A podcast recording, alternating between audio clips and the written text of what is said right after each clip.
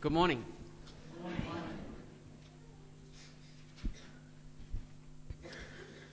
So that was the Gallup International Survey. 50,000 people from across 60 countries were asked the question what matters most in life?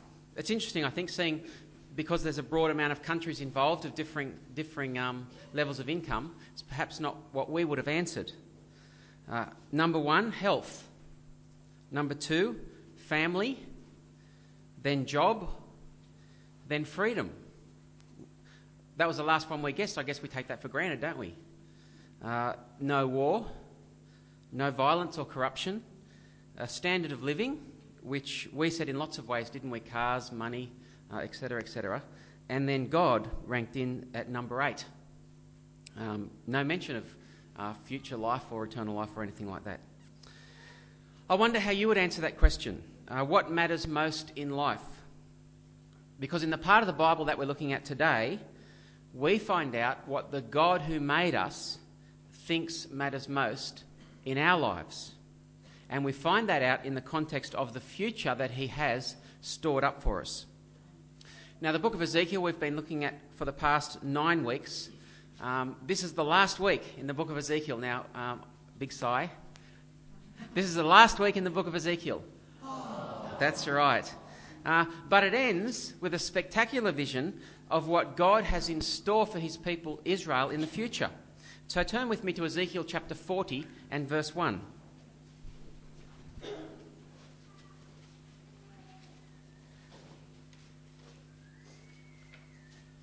Ezekiel chapter 40, verse 1. We're going to spend uh, the next uh, few minutes looking at the whole vision, the last eight chapters of the book of Ezekiel. Uh, but it's an interesting little passage with lots of details, so I'm going to pray that God would just help us to concentrate and to um, understand what He has to say. So let's pray.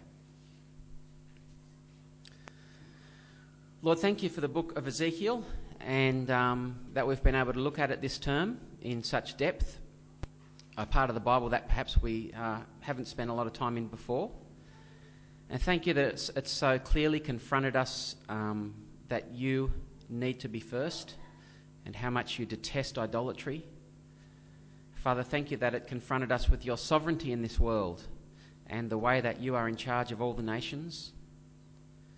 And Father, thank you that last week and the week before we were reminded um, that you have a future plan for us where you will give your spirit and uh, that you will finally destroy your enemies.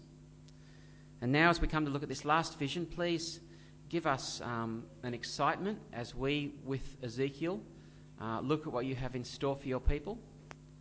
And more than just excite us, Lord, please help us to see how um, this ought to change how we live now. So please help us to concentrate, um, to weigh up what I'm saying, make sure it's what the passage is saying, and please change us to make us more a uh, like you. Amen. So, chapter 40, verse 1, where Ezekiel writes In the 25th year of our exile, at the beginning of the year, on the 10th of the month, in the 14th year after the fall of the city, on that very day, the hand of the Lord was upon me, and he took me there. Now, the first thing to notice is that this is now the 25th year of exile. We've only been in the book of Ezekiel for nine weeks, but Ezekiel has been in Babylon for 25 years. It's been 14 years since that message came from, um, to Babylon from Jerusalem that announced that King Nebuchadnezzar had destroyed Jerusalem. That was 14 years ago. It was only um, a few weeks ago for us, but in the book of Ezekiel, it's 14 years. And Ezekiel and the people around him have been in Babylon long enough now for their children to grow up and become adults 25 years. They will actually be in Babylon another 45 years. Uh, perhaps they don't all know that. And so God is giving them a vision of what the future will be like so that they don't lose hope. Let's look at verse 2. In visions of God, he took me to the land of Israel and set me on a very high mountain on whose south side were some buildings that looked like a city. He took me there, and I saw a man whose appearance was like bronze. He was standing in the gateway with a linen cord and a measuring rod in his hand. God here gives Ezekiel another vision. That's what the book of Ezekiel has been about lots of visions. But straight away, this vision should remind us of the vision back in chapter 9, where God took Ezekiel to the temple on a mountain, and here there's a mountain. And in that vision also, there was a man who looked like glowing metal. That man is here too. Only this vision is quite different to the vision in chapter 9 because in chapter 9, in that vision, God, uh, Ezekiel saw God leave the temple. But in this vision, we're going to see God come back to the temple again, to a new temple. Let's read on and see what happens. Uh, verse 4. The man said to me, Son of man, look with your eyes and hear with your ears, and pay attention to everything I am going to show you, for that is why you've been brought here. Tell the house of Israel everything you see. I saw a wall completely surrounding the temple area. The length of the measuring rod in the man's hand was six cubits long, each of which was a cubit and a handbreadth. He measured the wall. It was one measuring rod thick and one rod high. Then he went out to the gate facing east. He climbed its steps and measured the threshold of the gate. It was one rod deep.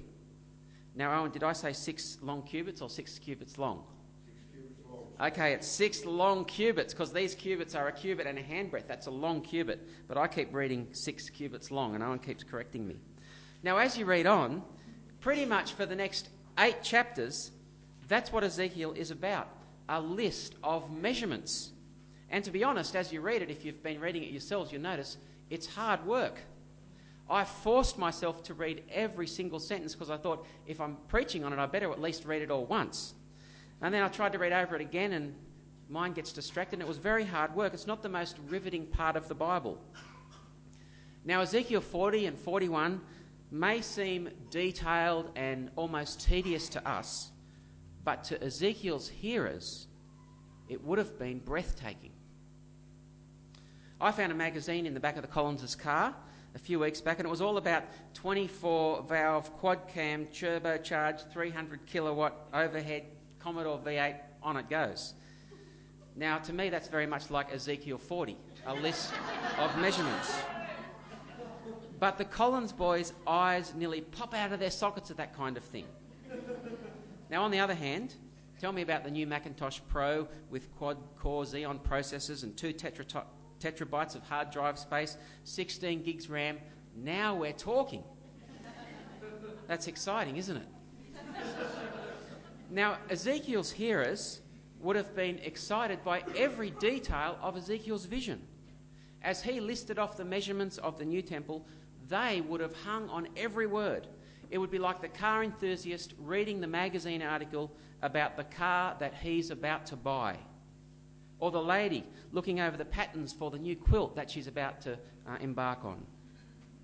The Israelites grew up with the temple at the centre of their lives. Many of them back in Jerusalem 25 years ago would have made the trip every year to the temple to worship God. In fact, Psalm 27 describes their love for the temple like this One thing I ask of the Lord, this is what I seek, that I may dwell in the house of the Lord all the days of my life, to gaze upon the beauty of the Lord and to seek him in his temple. The temple is all about their relationship with God. They've heard the news that the temple has been destroyed, and now Ezekiel is setting before them a vision of a new temple and what it will look like. And as he speaks, they'll be visualizing every room. This is their new temple. And he's describing every detail because he wants them to get excited about it as they anticipate their future. And so he moves from the outside wall to the courtyard to the inner courtyard, explaining all the measurements. And then in chapter 41, we hear about the temple itself. And after all that's described, we won't look at it this morning, something spectacular happens that even we who don't know much about temples can get excited about. Turn with me to chapter 43.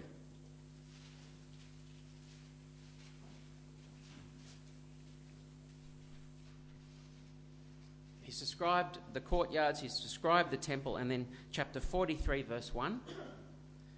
Then the man brought me to the gate facing east, and I saw the glory of God of Israel coming from the east. Remember in chapter 9, God left the temple out to the east and stayed on the mountain. Here he's coming back. His voice was like the roar of rushing waters, and the land was radiant with his glory. The vision I saw was like the vision I had seen where he came to destroy the city, and like the vision I had seen by the Kebar River. And I fell face down. The glory of the Lord entered the temple through the gate facing east.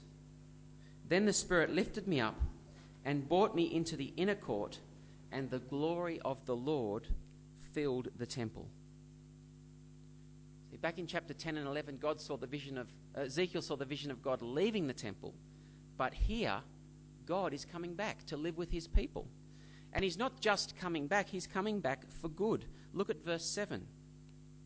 He said, Son of man, this is the place of my throne and the place for the soles of my feet. This is where I will live among the Israelites forever. The house of Israel will never again defile my holy name. And God drums that home in the next chapter, chapter 44. Uh, turn with me to chapter 44, verse 1. Verse 1 Then the man brought me back to the outer gate of the sanctuary, the one facing east, and it was shut the Lord said to me, This gate is to remain shut. It must not be opened. No one may enter through it. It is to remain shut because the Lord, the God of Israel, has entered through it. That's the very gate that back in chapter 10, God left the temple through. And when God comes back, the gate will be closed and it will be never opened again. It's a symbol, a reminder of God's promise that He will never again leave his people. When God comes back next time, it's for good. That's the first four chapters of the book of Ezekiel. The temple that God will dwell in forever. The next three chapters start talking about the regulations and rules for that temple. Uh, if God is going to live among his people, then they need to live in a certain way. Uh, look at chapter 44, verse 4. Then the man brought me by way of the north gate to the front of the temple. I looked and saw the glory of the Lord filling the temple of the Lord, and I fell face down. The Lord said to me, Son of man, look carefully, listen closely, and give attention to everything I tell you concerning all the regulations regarding the temple of the Lord. Give attention to the entrance of the temple and all the exits of the sanctuary Say to the rebellious house of Israel, This is what the sovereign Lord says Enough of your detestable practices, O house of Israel. See, the lesson's clear.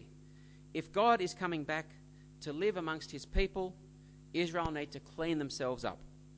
We, uh, a few years back, uh, came to holidays in Dubbo, and someone graciously lent, lent us their house, and it became a bit of a mess and uh, they came home early, and we hadn't tidied it up properly. Uh, but here, God is coming to live with his people, and they need to tidy themselves up and be ready. But the, the great thing this time is that God is going to help them by giving them his spirit. We saw that two weeks ago, didn't we?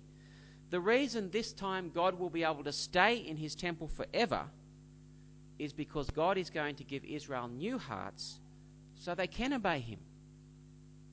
The point being, it's not just that God is going to rebuild the old temple that was destroyed. When God fixes things up, it's going to be for good and it's going to be better.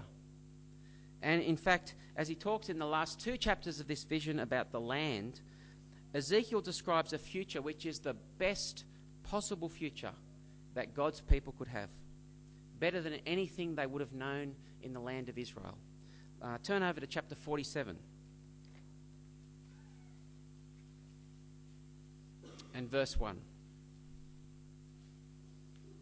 Seen the temple, the regulations for the temple, and then in chapter 47 and 48, he turns his uh, vision and describes what's around the temple, what's going on around it. Verse 1. The man brought me back to the entrance of the temple, and I saw water coming out from under the threshold of the temple towards the east, for the temple faced east. The water was coming down from under the south side of the temple, south of the altar. There's water coming out of the temple. It's not time to call a plumber. It's not a leaky tap or a burst pipe. It's actually life giving water that's flowing out of the temple and it's bringing life back to the land of Israel. Look down at verse 9. Swarms of living creatures will live wherever the river flows. There'll be large numbers of fish because this water flows there and makes the salt water fresh. So where the river flows, everything will live. Or down at verse 12. Fruit trees of all kinds will grow on both banks of the river. Their leaves will not wither, nor will their fruit fail. Every month they will bear, because the water from the sanctuary flows to them. Their fruit will serve for food, and their leaves for healing. So, this is a wonderful picture of prosperity. The new temple, the water of life flowing through the land, the trees of healing. It's paradise. But as good as it all sounds, the best thing in this section is not the temple or the water or the trees that bring healing. The best thing is that God is living with his people. And that's why the book of Ezekiel ends with the last verse the way it is. Look at chapter 48, verse 35, the last verse of Ezekiel. Chapter 48, verse 35. The distance all around will be 18,000 cubits. It's describing the city here. And the name of the city from that time on will be The Lord is there. So the new city is not going to be called Jerusalem. Its name is The Lord is there. I wonder where this city is. Where is it that God lives? Where is it that this river flows? Where is it that these trees of healing are? Was this temple ever built? Are we still waiting for it? Ezekiel was in Babylon for 70 years. Then they returned back to Israel and they built a temple. You can read about it in uh, Nehemiah and uh, Ezra. But God's glory never comes and enters that temple because it's not this temple. This temple in Ezekiel's vision was never built. And it's not because Ezekiel was a bad architect, it was never meant to be built. When God gave Moses plans for the tabernacle, he said, he commanded Moses, build it according to the blueprints I've given you. But there's no command in these eight chapters to build this temple. It's not a temple that God wanted his people to build, it's a vision of something in the future that Israel can look forward to. It's a vision of when Israel's sin would be washed away and they'll live with God in a perfect place, a perfect temple, where He will never leave and where sin will not mess things up. I think it's something that the Bible finds hard to put into words because it's just, it's so good. I mean, how do you describe a flower to someone who's blind? What lag- language can you use? How can you explain the colour yellow or the colour green to someone who can't see? How can you begin to explain something that's totally outside their experience? That's what the Bible is doing when it is explaining the new heaven and the new earth to us. For the nation of Israel, God compares it to a temple and says, In the future, you'll have a new temple, and I'll live among you, and it'll be far better than what you had in Jerusalem. But for us, when God describes that exact same future, he uses different language. He uses language uh, that talks about a wedding. He uses language that talks a little bit like, sounds a little bit like the Garden of Eden. In the last book of the Bible, John has a vision similar to Ezekiel of the new heaven and the new earth. But it's written to Christians, and it uses these pictures that are more familiar than a temple. So let's leave Ezekiel and turn to Revelation 21.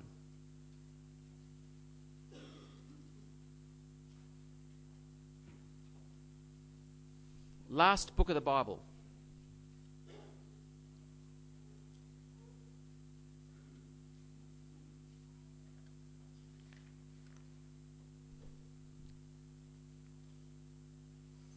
Revelation 21, verse 1. Another vision. Then I saw a new heaven and a new earth, for the first heaven and the first earth had passed away, and there was no longer any sea. I saw the holy city, the new Jerusalem, coming down out of heaven from God, prepared as a bride, beautifully dressed for her husband. And I heard a loud voice from the throne saying, Now the dwelling of God is with men, and he'll live with them. They will be his people, and God himself will be with them and be their God. He will wipe every tear from their eye. There'll be no more death, or mourning, or crying, or pain, for the old order of things has passed away. He who was seated on the throne said, I'm making everything new. Then he said, Write this down, for these words are trustworthy and true. Now, there's something to get excited about. Different images, but the same future that Ezekiel was describing. And like Ezekiel's vision, what matters most is not the city itself, as good as that is. It's not the new heaven and the new earth, as good as that is. But what matters most is what the loud voice cries out there in verse 3 Now the dwelling of God is with men. Same as the last verse of Ezekiel. Or look at Revelation 22, verse 1. Then the angel showed me the river of the water of life, as clear as crystal, flowing from the throne of God and of the Lamb down the middle of the great street of the city.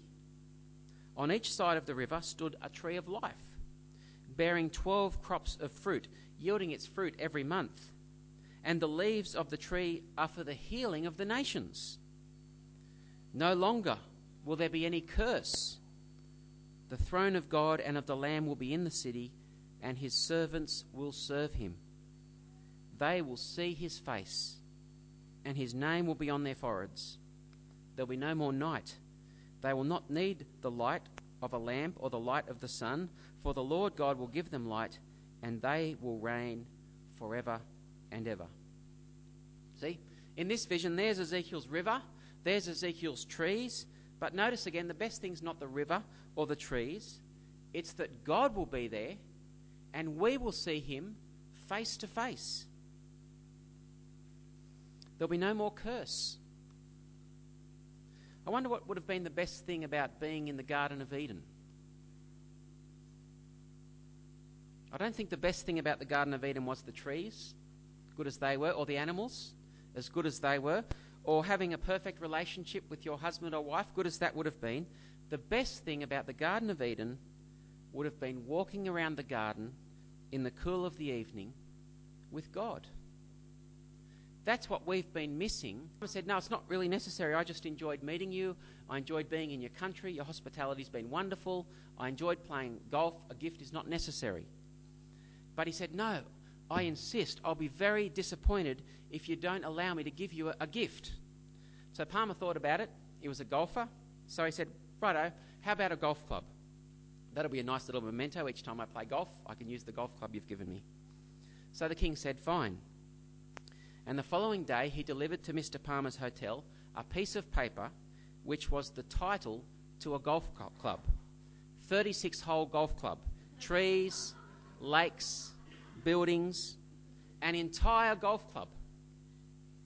The moral of the story when you're in the presence of a powerful king, don't ask for small gifts. What's the one thing you'd like to ask King Jesus for? one thing. If Jesus came to you right now and said, What do you want from me?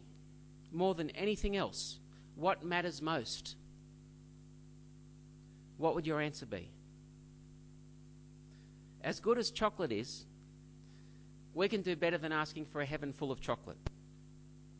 As good as rugby is, we can do better than a, a heaven where people play rugby.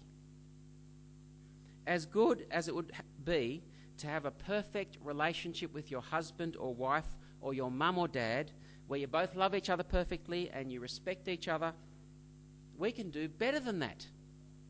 As good as all those things are, life is empty if that's all we have.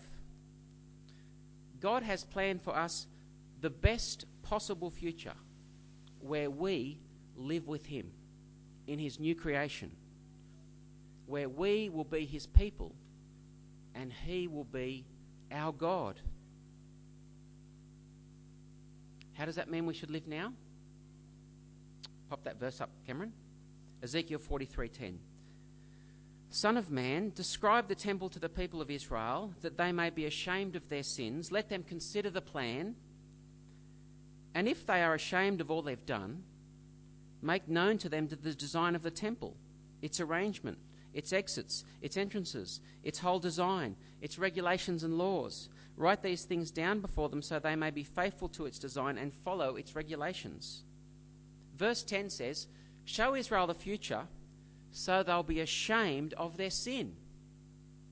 And then, after you've shown them the temple and made them ashamed of, of their sin, show them the temple again so that they start to change the way they live. See, if living in the presence of God is what matters most to us above all things, to be with God, then we'll be ashamed of our sin and we will start living lives for God right now. That's exactly what the New Testament says. In fact, the same John who wrote Revelation and gave the vision of heaven, listen to what he says in one of his letters. The next one, Cameron. 1 John 3, verse 2. Dear friends, we know that when he appears, we shall be like him, for we shall see him as he is. Everyone who has this hope in him, in Jesus, purifies himself, just as he is pure. See, if you really have this hope for the future, then you will change your life now.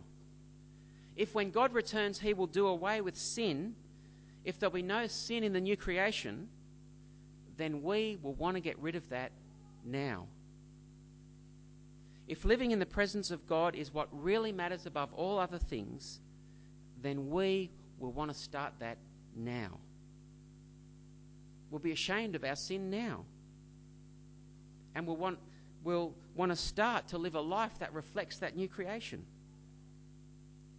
And if you believe that the best part of the new creation is relationship with God, then you will be working on your relationship with God now.